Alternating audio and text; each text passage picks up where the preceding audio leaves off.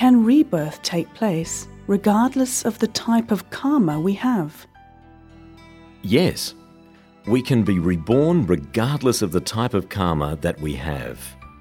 Which realm you are reborn to depends upon the kind of karma you carry with you.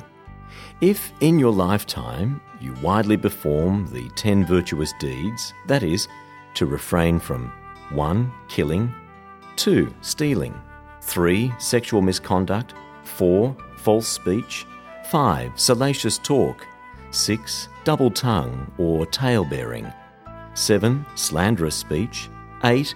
Greed, 9. Ill will, and 10. Ignorance or misguided views. Practice giving, cultivate your blessings, and a filial to your parents. Then, after you die, you will be reborn in heaven with these virtuous karma. If, on the other hand, you kill and rob and commit wicked evil deeds, then you will be reborn in hell with these evil karma. If you are always quarrelling, fighting, and in fierce contest with others, then you bring with you this type of karma to the realm of Asura. If normally you are superstitious, worship ghost deities, and practice deviant fetishes, then after you die, you will be reborn in the realm of ghost deities.